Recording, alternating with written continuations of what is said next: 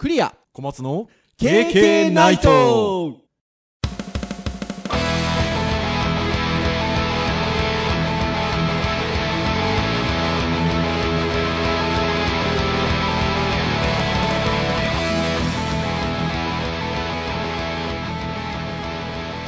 経験ナイト。はー。い、ということで、えー、第107回目の配信となります。お届けをいたしますのはクリアと、はい、小松です。どうぞよろしくお願いいたします。はい、よろしくお願いします。はーい、ということで、他の人が聞いてわかる程度なのかわかりませんが、私若干声が枯れとりますよ。は い激務ですね、激務。ねえ、結構あの、ポッドキャストは、あの、イヤホンでお聞きになる方とか、ね、ヘッドホンでお聞きになる方いらっしゃるので、意外とその辺のちょっと声が枯れてる感じがデリケートに分かったりしちゃったりとかね、うーん。する場合もあったりするのかなというふうに思いますが、まあ、激務というかですね、なんでしょうかね。あのー私あの、この9月よりデジタルハリウッド大学の教員に復帰しましたので、はい。東京で授業をやっておりますよ。うん。ねやってますね。そし、て、福岡でも、ちょっとあの、市の関連施設で、ウェブデザインの授業をやっておりますので、福岡でも、えー授業をやっておりますよ。そうすると、もうね、この収録前もその福岡の方の授業をやって、収録に臨んどるんですが、まあ、あの、ずーっと喋っておりますよ。はい。なので、なかなかにね、声もいい感じで、まあ、枯れ、枯れてるかな？どうかな？ちぐらいなもんですが、まあ、とはいえね、うん。あの、私、あの、声の綺麗さを売りにはしてないので、まあ、そんなにね。まあでもあれですよね、教材の時はやっぱり、あの、クオリティというか、上げ下げがはいある程度コントロールできるのか、あはいれな。んですかね、あの、実際の、まあライブというか、現場の授業だとテンション上がっちゃうんですかね。そうですね。レクチャー型の授業、まあ、どっちもある、ね、どっちもどっちっていう言い方は正しくないですけど、うん。あの、いわゆる教材、動画教材収録に関して言うと、目の前に人がいないので、うん。そのカメラに向かって、見てる人をイメージしながら喋るっていう意味では、力は入るんですよ。うん。スイッチ入りまなんすもんね。ですけど、そう。ね、力は入るんですけど、でいわゆるレクチャー型授業っていうそのライブ授業というか目の前に受講生とか学生の皆さんがいる場だと、個々に対してこう、伝えていく意識っていうのが働くので、それはそれでやっぱね、だからあれじゃないですか、あの、僕は詳しくわかりませんけど、あの、はい。実際にこう、レコーディングする時の感覚とライブで歌う感覚の違いとか。そうそうそうそう、多分ね、あの、そうだと思いますよ。のじゃないでしょうか伝えね。方、伝え方なんですかね。ね、そうそう、だから、それぞれに力が入るところが、まあ、ああるでしょうし、そうそうですね。多分そこなのかなっていうふうに、いや、本当にそう思いますね。そう。だからあれですよ。ね、この8月ぐらいまで私、あの、福岡の、あの、組織に所属をしておったんですが、うん。あの、今日久しぶりにそこのスタッフさんと会いましたら、クリア先生痩せましたかと。ほうほうほう。あのね、そんななんかね、目に見えて痩せてる感じではないですけど、うん。まあ、あの、チラッとはね、チラッとは痩せておりますよ。まあまあ、アップルウォッチを買われてね、ワークアウトもやってらっしゃる。あそうそうそうそうそうそう、それで管理をしてるっていうのもありますし、まあほら、あの、福岡に戻ってきた、この直後っていうのはですよ。まあ、食べ物も美味しいしですね。みたいなことがあるじゃないですか。そうですね、はい。なので、はい。まあそこも慣れですね。えーで、今回、えーこの9月からと、えー今ね、もう10月入ってますけど、東京、福岡の2拠点生活になりましたので、うん。あの、でも、変な感じでこう、やつれて痩せてるとかではないので、うん。まあ、あの、なんでしょうね。半ば声を出して健康的に 若干痩せれてると言いましょうか。はい。というところかなと思いますが、はい。はい。えー、まあ今日何の話をしようかということで、うんうん今日はあの、ターン的には教育のターンなんですよね。うん。おー、はい。そうですね。ですよ。で、なかなか教育のターンは何の話をしようかと迷うところもあるんですが、はい。えー今お話をした通り、私この9月からあの1年ちょっとぶりぐらいにデジタルハリウッド大学の教員に復帰をいたしまして、うん。えー授業を持ってますよ。はいはいはい。で、そうするとね、わ、和光ございますよ。学部生の皆さんね。そうですね、はい。そうそう。で、あのーまあ、この1年ちょっとまあ、デデジデジハリで言えば、えっと、社会人向けのくあのスクールの方では、例えばイベントやったり授業やったりはしてたわけですよ。うんうん続けてね。で、その福岡で、えっと、市の関連の施設で教えてるウェブデザインを教えてるところも、た社会人が、えー受講されてるわけですよ。うんうんそうするとやっぱりね、あの、久しぶりにこう、あの、学部生の若い子らに授業をしますと、なんでしょうね。もう本当にシンプルな、なんていうかな。わかりやすい言葉で言うと、若いな。っていう。こう、演習系の授業なんで、あの、うんどちらかというと、こう、技術的なことを教えていくじゃないですか。まあまあ、そうですね。はい。で、その、先に当然届け先があるわけですよね。うんで、そこの届け先をどれだけそのなんか意識して、何かものづくりができてるのかとか、えっと、まあ、ものづくりをする以前にそのものづくりをするための勉強をしているのかっていうのが、やっぱりちょっとね、社会人の皆さんと、そういう二十歳前後の若い子たちだと、違いますよね。うん違いますね。うん僕もやっぱり社会人のスクールから大学をし始めて、最初の1年目ぐらいは、あれ？同じ授業したらなんか伝わんないぞみたいなね、いうのはありましたよ。そうですよね。なので、そういう、なんでしょうかね。はい多分若い子たちっていうのは、うん、あの、自分がその、なんていうかね、何のためにそれを、その、制作なら制作をしてるのかとか、あの、どこに届けるのかっていうことが、やっぱり、なかなか意識できていないのかなと。うんうんまあ、できない子は多いかもしれないですね。うーん。なので、まあ言うならば、主観的なものの見方はできていても、うん。ひょっとしたらそれすらできてないかもしれないですけど、えー、客観的なものの見方っていうんでしょうかね。はいはいはいはい。もっと言えば、俯瞰的なものの見方というんでしょうかね。うん。みたいなところが、やっぱり若い皆さんっていうのは、少し、まだ、あの、取れ、持てないのかなっていう。うん、モテてる子は少ない気がします、少ないですよ。ね。だから、まあ、どうでしょうということで、今日は、そういった子たちが、俯瞰的なものの見方をつけるためにはというんでしょうか。うん。どう鍛えればいいのかっていうのをちょっと考えてみようではないかと。はい。なんかそう言うとすごい、なんていうのか、壮大な、壮大な感じがしますけど、はい。まあ、KK で話すことなので、あの、ゆるーく 話していきますが、はい。はい。まあ、そんなところでちょっと今日はお話をしていきましょうかね。そうですね。はい。はーい。というところで、えー、ぜひね、えー皆さんお聞きいただければなというふうに思うんですが、はい。どうですか？あの、学生の視野の狭さみたいなのを感じることってやっぱ普段多いですか？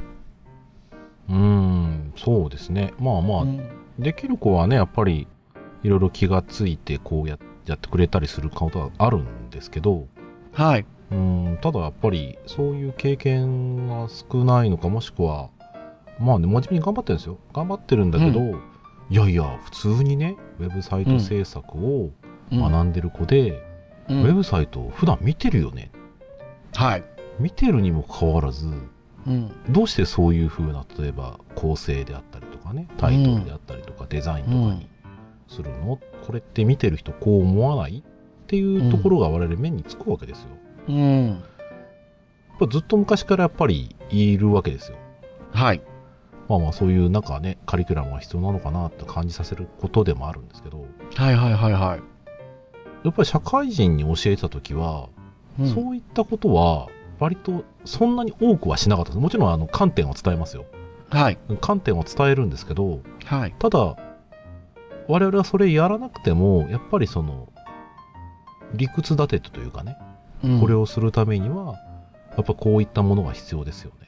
うん。じゃあ、こういうデザインにした方がいいですよね、だったりとか、うんそれは話通じますし、うん。まあ言わなくてもやっぱり社会経験をしているせいなのか、そのうん。必要性だったりとか意味だったりっていうのをちゃんと込めてくれるわけですよ。うん。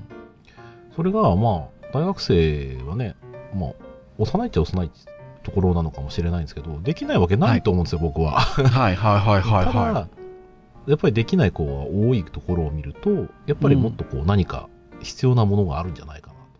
うん。まあまあ社会に出てね、なんかね、うん学ぶ、学んでるものがあるんじゃないかなと。ね、デジタルハリウッドで専門スクール、社会人向けの専門スクールもありますし、学部、大学もあるので、あの、そういうことが、まあ、特に、あの、僕も小松先生もどちらでも教えた経験があるので、あの、比較がしやすいので、うん。そういうことを感じるっていうことも、まあ、多くはあるんですけど、やっぱり、そもそもの学習動機が違いますもんね。そうですね。その、社会人の皆さんはやっぱりその社会人出て、あの、もちろんね、あの、デジハリの専門スクールの方でもダブルスクールで学生の子が来たりとかもちろんするんですけど、うん、えっと、総じて社会人の方多いので、うんそうすると、そもそもその、ご自身がお仕事をしていく上で、何か、えー例えば今の仕事での問題意識があって、それを解決したいとか、うん。えーもしくは今やってるお仕事ではない、えっと、そちらの分野に、分野へ進むことによって、何かこう、ご自身の、えー成長を促していきたいとか、あのーで、ね、で、そのために、えっと、ウェブっていう道具があって、えーいろんな、えっと、届け先に例えば何かを届けることができるとか、道具としてのっていうのが正しいのかわかんないんですけど、ウェブっていうものをちゃんとこう、ある程度見定められていて、うん。えーその普段抱えている問題解決なのか、えー何なのか、えっと、そういったものを、えー行うためのスキルとして身につけようという、その、先がありきでうん。入ってこられる方が多いので、そうですね。うんそう。なので、こう、指導をしていくというか、あの、教えていく段階で、そこがずれづらいんですよね。多分ね。うん。そうですね。なんですけど、やっぱ学生はどっちかっていうと、まあ、うちの大学はまだでも目的がはっきりしてるので、他の大学に比べるとまだマシなのかなとは思うんですけど、ただ、総じてね、大学にまず入るぞっていう目的がありきだったりする場面も多いですし、うん。あの、もしくは、えっと、ウェブっていうジャンルで言うと、結構こう、デジタルハリウッド大学の中では、ウェブというジャンルは、あの、少、少数派なので、そう。その、あの、映像だね、映像だ、CG だ、ゲームだ、アニメーションだっていうところの本筋がありながら学ぶっていうことで言うと、先があった上で学ぶっていう人が、学生が少ないので、そこのイメージがしづらいのかもしれないですよね。うん。その、いくつかある学ぶ科目の中の一つぐらいの意識だと、ちょっと難しいですよね。やっぱ社会人とは差が出てきちゃうかなっていう感じはしますよね。そうですね。今ね、そのなんか話を聞いてて、こう、うん。ああ、なんかそうだなって思う。なんかね、レゴブロックとか僕ね、思い、はい思ってたんですよ。で、子供とかがレゴブロックでね、あの、うん家とか建てさせようとすると、まあ、ドアとかね、3つとか作っちゃうわけですよ。もう今日、今日まさにうちの娘レゴで遊んでましたよ。とかはいね、色とかすごくないですか？なんか僕らなんかすごいですよ作ろうとすると、なんか一色もしくはこう、ツートンにしようかなとかね、考はい。えたりするわけじゃないですか。はい。でもすごい形の駐車場を作ってましたよ。今日。うんはい。でも、それって、なんか実用的じゃなくても彼らは楽しいわけですよね、作っていくのはい。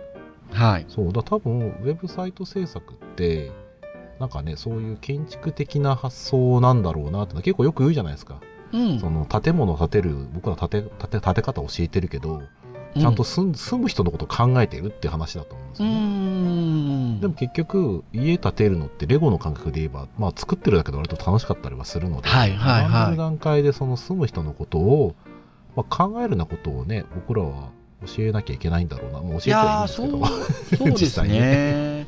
まあ、うん。あのー総じてやっぱり特に、あのー若い子たちは、あのそこの作るっていうことを楽しみたい子たちが多かったりはするので、うん。ね、あのそうはなりがちですよね。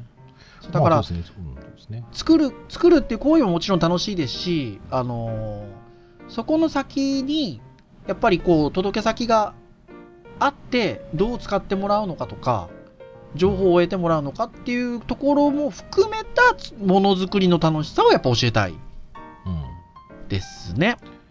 うん、うん、だ多分ねウェブサイト制作ってね結う局その、設計と施工とね、そのグロースハックってその住んだ後のね、管理とね、多分ね、はい全部入ってるんですよ。いや、そうですね。で、そうするとそれをだけをね、学ぼうと思った時に、僕らやっぱりその建てる段階でね、管理のことであったりとか、建てることを考えるってことができますけど、でもそれってやっぱり建物に住んだりとか、建物を実際に使ってきた人だからわかるんですよね、きっとうん、うん、ね。うん、うんで、学生も多分使ってはいるものの、自分が住む感覚で、ね、その、うん。建物を見てるわけではなくて、うん ああ、うん、うん、うんうん。普段使い。いの感覚の時に、あの自分が作り手としてそれを対象と多分見てないんでしょうね。ああ、今ね、その、最初に小松先生が今の話をされ始めた時っていうのは、僕聞いてて、単純に、そのウェブサイトだったらウェブサイトを見る経験が足りないっていう数の話なのかなっていうふうに思ってたんですけど、うんなるほど、なるほどって今、あの、その、単純に経験をする、その数っていうことだけではなく、その経験をする段階でどれだけ踏み込むかっていううん違いが大きいかなっていうことですよね、多分ね、今の話ってね。ね。だから僕最初ねこの業界入る時って最初はい。CG やりたかったんですよ、僕も。はいはいはいはい、そうでしたね。でそれもやろうと思った時に普段すごいな面白いなって映画を楽しんでた自分がはい。CG を学び始めた瞬間に、うん。映画の内容ストーリーとかよりもどうやって作るんだろうとか、このかテクニックすごいなとかね、うんまあ、そういうのをねやっぱり見る自分がいてうん。でそれでやっぱりまあ作る時にああいう風にする、ああいう風な表現って面白いなできないかなとかね、まあ、そういうのやっぱり見るよなんか作り手として見るようになったらやっぱり見え方が変わってきましたよね、うんうんうんうんまあ、そういう風なものがもっと必要なのかもしれないですねなるほどですね。じゃあでもそう考えていったときに、その、学生にそういう経験をさせると言いましょうか。うんえっと、もしくは、えーまあ最初のスタートで話した話で言うと、えっと、俯瞰的な力を身につけさせるっていうんでしょうかね。ど、どういうことをしていけばいいんでしょうかね。うんそうですねまあ今のところこう自分的なねその感覚はなんとなく言えるんですけど、うんまあ、正しいかどうかはなかなか言いづらくてでただ、はい。僕らが経験してることで言うと、はい。まあ、社会人はなんかできてるなであったりで学生だとなんか多くができてないなっていうところで言うと、うんそこの違いがあると思うんですようん。で僕はそこの違いって社会性だと思っていて、はい。えーで社会性ってもう平たく言っていくといろいろ意味あるんですけど僕がそこの社会性を得ていく上で過程としてね、はい。あったのって責任が生まれた瞬間だったんですよ社会人になった瞬間なんでかっていうと、はいはいはいお金もらうじゃないですか。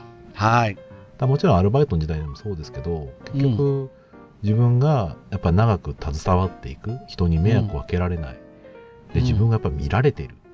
うん。で、やっぱ見られてる感覚ってすごい大事だなと思っていて、うん。で、自分がこの仕事どうしていけばいいか。で、うんどうしていけば相手に対してこういい仕事ができるかもしくはまあその先にあるねものかもしれないんですけど、うん。まあ、要はその先のことを考えられる力、はい。まあ、そこは僕、俯瞰力につながると思うんですよ。だから、見られている、それから、それを見られてる人にどう答えればいいかっていう思考だと思うんですよね。うん。でそれがなんかこう、社会の場合においては自然と学ぶ感じがあるんじゃないかな。ああ、なるほど、そうだから、ね。僕だからね、僕はその、バイトとかインターン行きなさいっていうのは、やっぱそういうのやっぱりうん鍛えられるんじゃないかなっていう期待もやっぱあるんですよ。ふんふんふんふんふん今、あの、でも、お金っていうところの責任感という話があって、うん。あなるほどねって思ったのが、えっと、私、あの、この収録をしている数日前に、えっと、デジタルハリウッド大学のオープンキャンパスにちょっと登壇をしまして、はい。まあ、登壇といってもですね、あの、在校生が4人、えっと、トークショーをするので、その司会進行をしてくださいっていうふうに頼まれまして。はいはいはい。で、えっと、登壇したんですけど、これがね、私ほら、ちょっと1年ちょっと大学離れてたじゃないですか。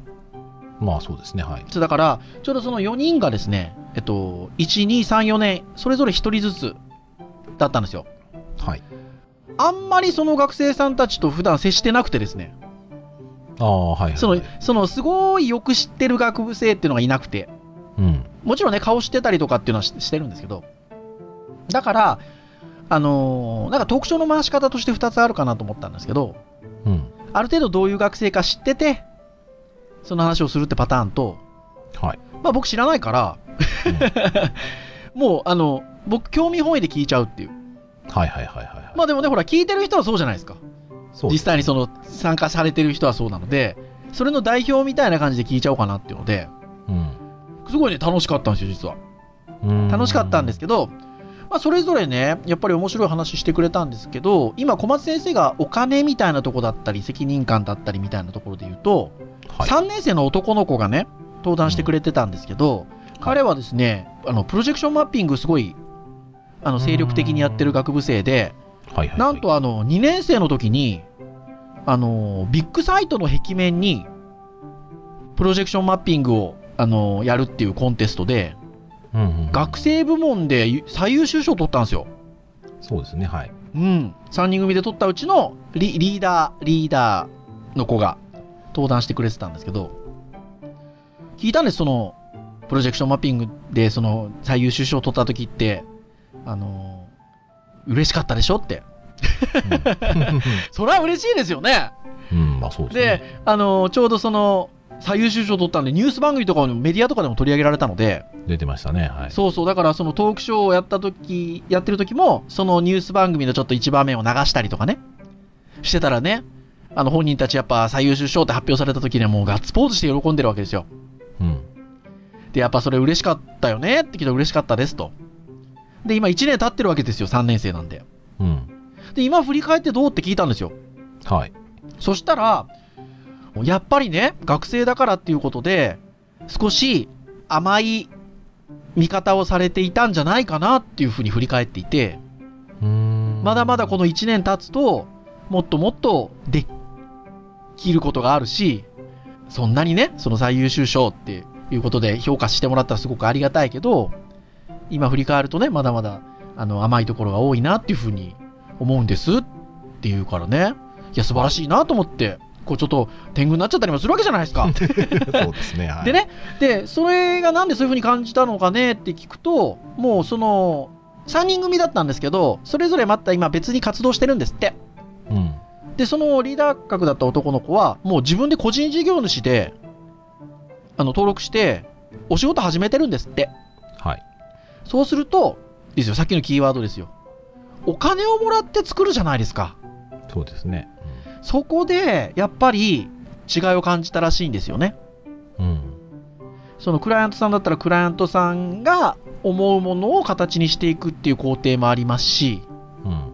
そのより学生としてそういったコンテストに出すっていうことではない、仕事として受けた上で、じゃあその作ったものをどこに届けていくのかっていう意識っていうのがお金が絡んだ上で来るじゃないですか。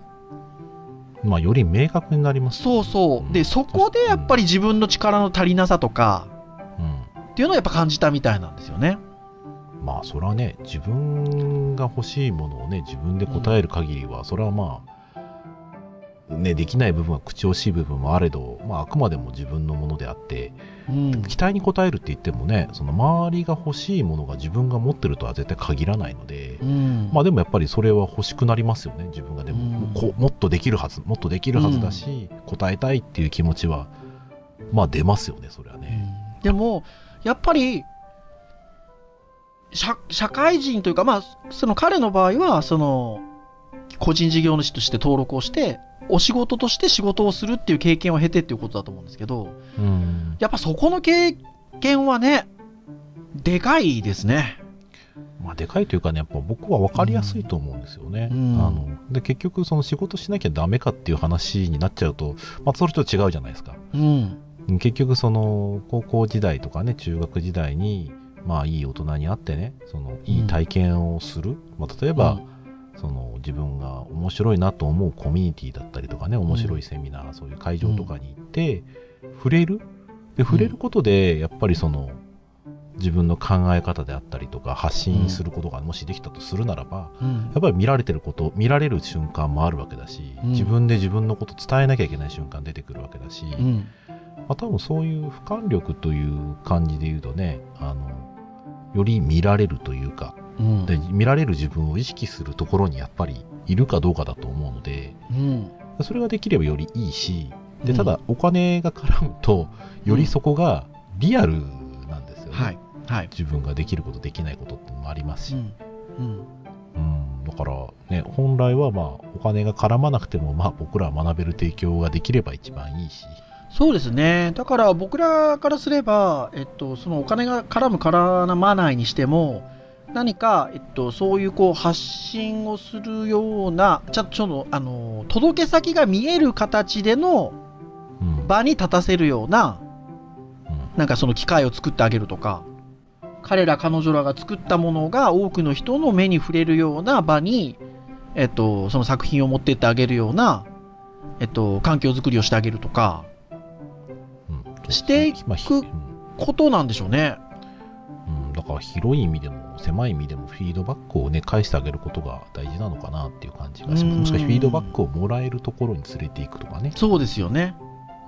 で、そうすると、変わってくるのかなっていう気はしますよね。うん。うんでね今年サマーキャンプとか行ってて1年生とかのね、学生とかが面白いってなった瞬間とかやっぱりちらっとやっぱ見たのではい。ああだからそういう瞬間ってやっぱりもちろん学生のね下地によってできる、うん。できない合う合わないうん。あるとは思うんですけど、うん。でもやっぱりそういう機会があれば火がつく可能性はすごく上がるなっていう感じいや、がそうです感ねじ。ましたね、うん。うん、だからそういう環境が多ければ多いほどきっかけはたくさん増えるし、まあ、もちろん火が完全に、ま、毎回つくとは限らないのでまあもちろんね。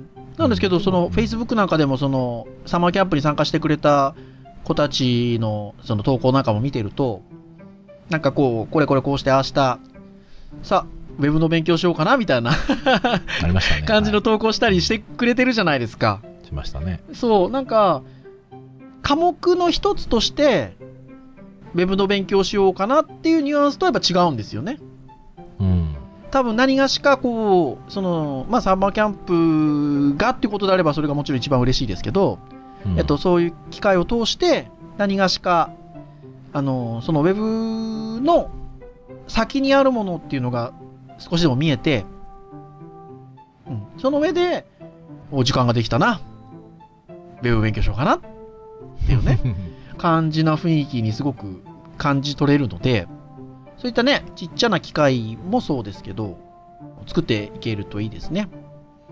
うんまあ、そうですね。で、まあ、特に僕らが教えているものに関して、なんか思うところとしてですね、多分ね、はいクリア先生も感じたことあるんじゃないかと思うんですけど、はい。あの、ウェブのその社会人の人たちって、うん。みんな経歴がバラバラなんですよ。はい。で、経歴がバラバラの中で、なんかそれぞれの強みが、それぞれなんか生きる瞬間がやっぱりそうですね。見えることが多くて、いやー、そうそう。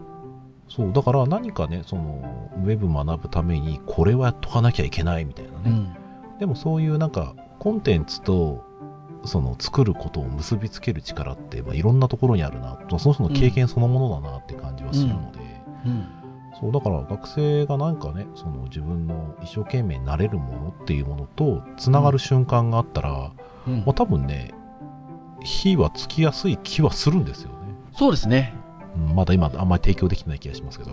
でもさ、これちゃんと何がしかの火をつけることができれば、若さっちゅうもんは素晴らしいもんで、うん吸収力もありますし、そうですね前に進む力もやっぱありますし、そこは、さっきね、冒頭にずっと社会人と、えっと、若い子たちとの違いということでお話をしてきましたけど、逆に言えば、その火がつきさえすれば、あの、若い人たちのそこら辺のパワーっていうのは圧倒的にやっぱり、若い子たちの方がありますもんね。ありますねうーん。大化けしますよ。